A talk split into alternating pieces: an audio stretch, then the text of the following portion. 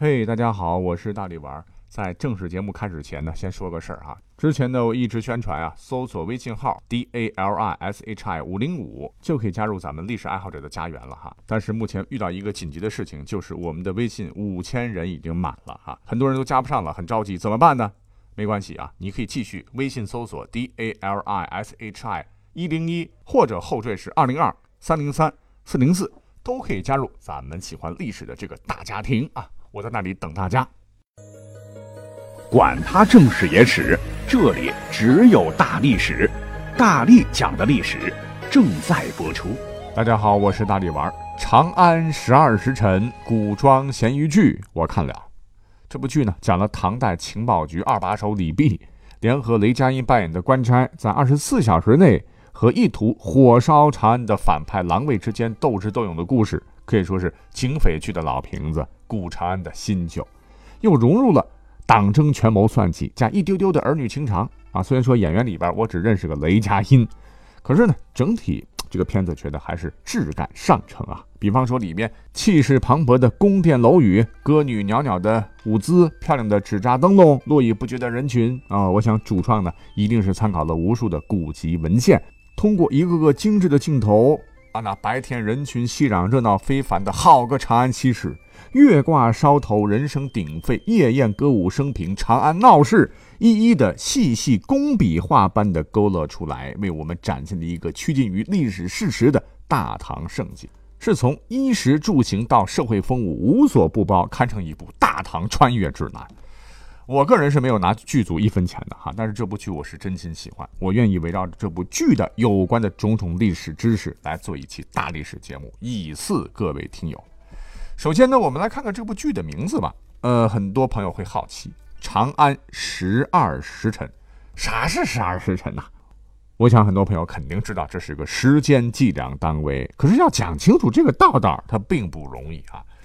我们都知道，古代劳动人民非常智慧啊。他们是根据一日间太阳出没的自然规律、天色的变化以及自个儿日常的生产活动、生活习惯而归纳总结，把一昼夜划分为十二个时段，每一个时段叫做一个时辰呐。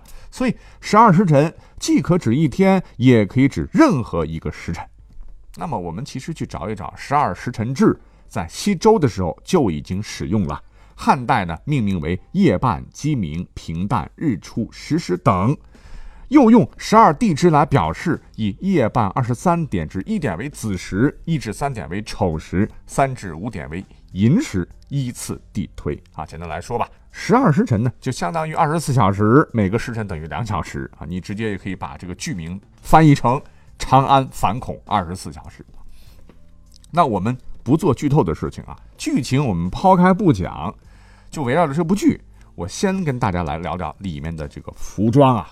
啊，真的是用两个字可以来形容，那就是讲究。哎，我想这部剧的美术服装们肯定是参考了大量的文献吧，跑了无数个博物馆啊，要不然我觉得剧里边演绎不会有这么接近唐朝人的穿衣打扮啊。不知道你发现没有？哎，他们竟然还会按照这个严格的时间线来还原服装，哎，这一点做的就相当牛掰了。十二时辰的这个故事呢，发生在唐朝中后期。明显的，这个时候的唐朝人穿衣打扮和唐初是不一样的。结果呢，服装道具竟然也考虑到了，他们所做的这个衣服的领子就比唐初的大一些。从这点看来，剧组真的是没有忽悠我们观众。而且据说呢，为了更加精准的程度上还原大唐时的衣物色调，剧组还设计了一个标准色卡。服饰呢，也都是纺织出来的，然后用草木染料和矿物染料现染的。你看，一点不糊弄哈，不像以前的一些古装剧啊，用什么沙雕剧情、韩式网红妆，外加阿宝色，啊，真的是没法看下去啊。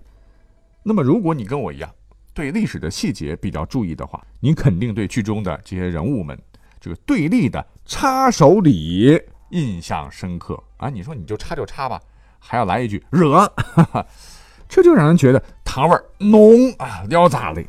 其实呢，这种唐宋时期比较盛行的插手礼，呃，在我们之前的这个古装剧真的是鲜有看到啊。大部分呢，我们发现没有，都是中规中矩的抱拳作作揖，这让很多历史小白误以为古人就只有恭喜发财这种抱拳弓腰打招呼的方式。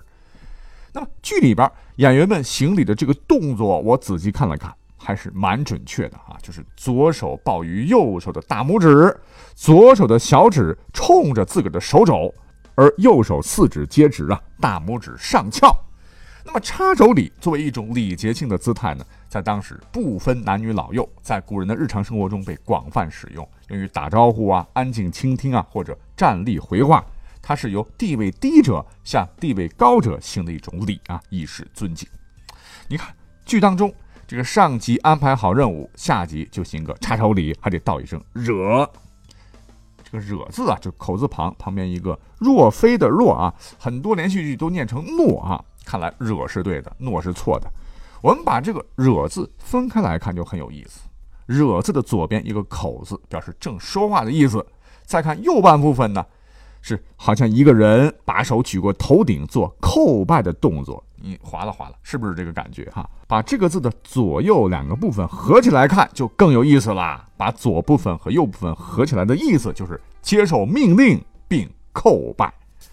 这套插手礼加惹啊，也叫做唱惹之礼，据说是当年的东晋王羲之他们王家发明的。而且这个惹，你别看只有一个字。但是可以根据语气不同啊，分为唱惹、小惹和肥惹，意思也会大为不同。比方说惹啊，就是得令，就是保证完成任务；惹啊，就是你接了个活，当时不太愿意。总之啊，惹是个万能词。好，既然我们讲到了插手礼啊，我们不妨再补充一个好了。那么话说，在隋朝呢，产生的一个礼节，这个礼节呢，在两宋的时候是比较普遍了哈。唐朝的时候也被采用啊，叫做拜舞礼，礼拜拜啊，舞蹈的舞，就是下属接受命令，尤其是大臣对于皇上接受命令，光是惹那是远远不够的，必须呢还要回应拜舞礼，就是叩拜呢，最后呢要跳着舞退下去哈，蹦擦擦蹦擦擦，还蛮艺术的哈。实际上啊，我觉得不应该像舞蹈演员的那种级别哈，顶多呢应该是一种肢体动作吧。那么史书记载，就是我们这个故事当中的那位皇帝李隆基啊，做了太上皇之后啊，每天闲来无事就登楼远望啊，百姓路过见到他呢，必须行拜五礼。假若有官员经过这里忘记了行礼，一定会受到惩处啊。所以，在这里也提醒各位想穿越过去的朋友啊，要穿越到唐朝，首先先把胳膊腿的好好压一压。当然了，咱们是电视剧嘛，我们就不要严苛了哈。演员们做到唱惹插手里就可以了。那除了上面讲的这些个哈，还有什么剧中的细节需要交代的吗？有啊，哈，再比方说在唐朝哈，我们都熟知的“哥哥”这个词，它不一定就是 brother 啊，因为你也可以管你老爸叫哥哥哈。当然，对父亲当时最流行的称呼是爷爷、阿爷。父母则合称为爷爷或者是爷娘啊，这一点电视剧表达的是非常准确的。可是说到这儿啊，很多人又会好奇了，说对话里面从太子到河间氏，再到林右相，再到李泌啊。他们老是圣人呐，圣人呐，这么喊着，是尊敬有加，又恐惧有加啊！很多历史小白刚看完，不知道这圣人到底是谁啊？谁是圣人？为啥叫圣人呢？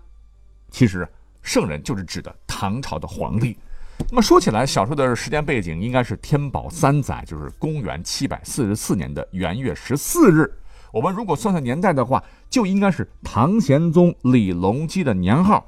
也就是这个时间呢，发生在安史之乱爆发之前，大唐是烈火烹油、繁华似锦的时候。那么历史上这位著名的甩锅侠，大家伙都非常熟知的李隆基呀，啊，早年呢还是不错的，是量才任官，提拔贤能人做宰相，为国家拨乱反正，使整个大唐渐渐走上正轨。军事上呢，是改革兵制，为提高军队战斗力，设立了十大节度使，扩张了疆域。在经济上呢，发展农商，开放贸易，波斯大食商人纷至沓来，长安当时更是商贾云集，一度将大唐推向了开元盛世。可谁想到，开元盛世开创之后呢，李隆基逐渐满足了，沉溺于享乐之中啊，没有了先前的励精图治的精神，也没有了改革时的节俭之风了。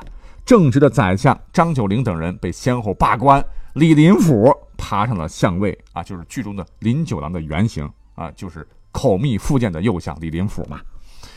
那么说起来，这个李林甫、林九郎，那可是历史上有名的双面人啊。如果你要看唐朝历史的话，是绝对不能跳过这个人的。那么现在对他的这个评价，普遍说他是嘴巴说话像吃了蜂蜜，可肚子里却暗藏杀机，口蜜腹剑，因此而来啊，阴险狡诈之深，甚至连当时权势滔天，连皇帝老子都不鸟的安禄山，在李林甫面前也不敢造次啊，可见这是一个历史上的狠角色。那么说到这儿，问题来了啊，为什么林九郎他们？不叫李隆基皇上而称呼他为圣人呢？那么历史上真的如此吗？我们去翻看史书《唐六典》卷四啊，《尚书礼部》曰：“凡君臣上下皆有通称，凡一下之通称天子曰皇帝，臣下内外兼称曰至尊。天子自称为朕，臣下夫奏于天子曰陛下，服语曰成于，行性曰车贺啊。”从这段话当中，我们可以得知啊，群臣呢应该称呼皇帝为至尊。哎，听到这儿，有些朋友会说：“你看看，哎呦，我们电视剧闹错了吧？”其实怎么来说呢？叫法呢也是有例外的。比方说，当年的唐高宗李治和他的皇后武媚娘，不是曾经坐在一起，在龙椅上处理过朝堂政事吗？就被人们称之为二圣临朝啊。可见书里边也不尽然的都记载那么精确和全面。我们呢，可以再从唐往前倒史啊。话说在南北朝时期呀，是佛教盛行。当年的北魏皇帝，他们都特别喜欢按照自个的容貌身形来刻铸佛像，宣告自己是天命所归呀，以至于神格人格就此合二为一。帝王呢，也就是神佛哈，神佛就是帝王。那么铸像成功以后呢，就表明天命帝王之意。所以当时皇帝和皇后就和神佛一样，拥有了圣人的称号，来接受臣民的敬仰。这就是皇帝或者皇后叫圣人的由来。当年隋文帝还被称作圣人可汗啊，可见皇帝叫圣人是有所传承的啊。圣人不一定是皇帝，但皇帝一定是圣人。那李隆基被臣子称作圣人，应该也是符合史料的。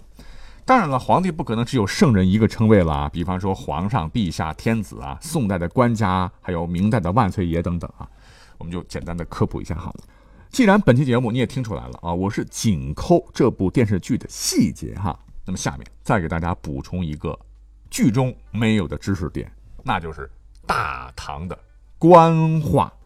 怎么说呢？要知道啊，当时的唐朝长安乃是当年世界之都啊，是。八方来移，是大家各色人等天南海北的，怎么沟通交流啊？这是一个大问题。哎，就跟我们现在的普通话一样啊。唐代呢，所以肯定也是有一种全国甚至是全世界都通用的普通话，那就是当时的这个雅言吧。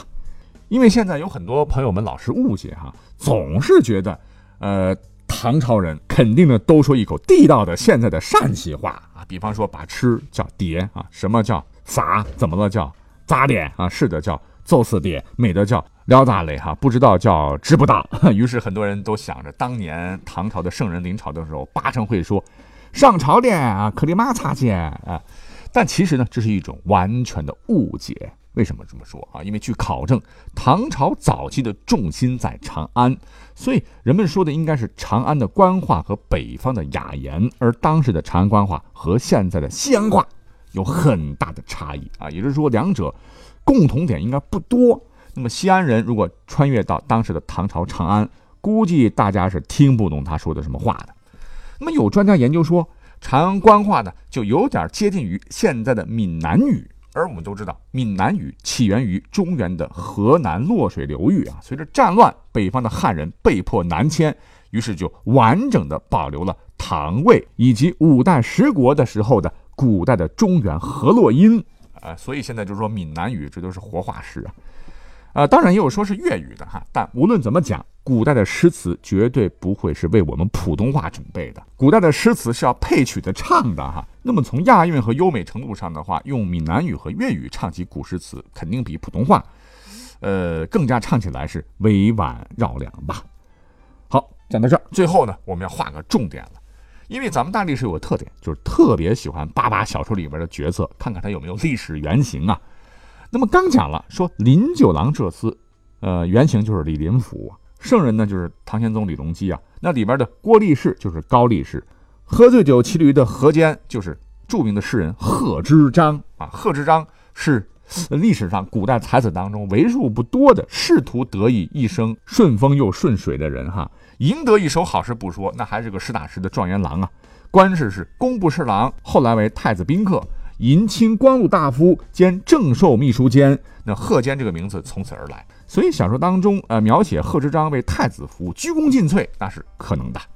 那么值得一说的是，这里边呢被大家疯狂最近圈粉的张小敬，很多朋友一定以为这是作者杜撰的角色，因为这个名字太现代了哈。但其实各位不知啊。在书中被静安司强制收编为静安司的都尉来追查突厥人阴谋的大英雄张小敬，历史上他其实确有同一个同名同姓同时代的大哥，可以这么说吧，历史上真实的张小敬，我觉得他干的事情远比这部小说中的要厉害。话说在公元七百五十五年，安史之乱爆发，唐玄宗是仓皇逃离长安，当他走到马嵬坡时。太子李亨，也就是小说里的太子，就后来唐肃宗等人发动兵变，打算除掉杨国忠。而就在这一天，杨国忠呢正好和几个吐蕃使者在交谈。哎，这下可好了啊，说他与吐蕃勾结呀。当时杨国忠大怒，正要生变，此时一位骑马的武士二话不说是搭弓射箭啊，嗖啊，直接就把杨国忠射于马下。随后是翻马上前，是噗，就割了杨国忠的脑袋。往胯下一勒，然后并带人呢一鼓作气包围了马嵬坡，最终呢逼迫唐玄宗处死了杨贵妃，这才有了历史上有名的马嵬坡兵变。而这位小哥正是张小敬啊。好，最后呢，我们再来说静安寺那位最年轻的年轻长官李泌啊，那更是被小说写小喽。历史上呢，他乃是北周八柱国李泌啊，同音不同字，六世孙。是历世四朝，参与了平定安史之乱，济困吐蕃，辅佐德宗啊，是唐朝中期著名的政治家、谋臣和学者。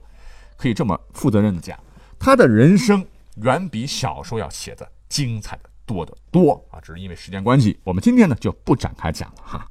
我们下期再会。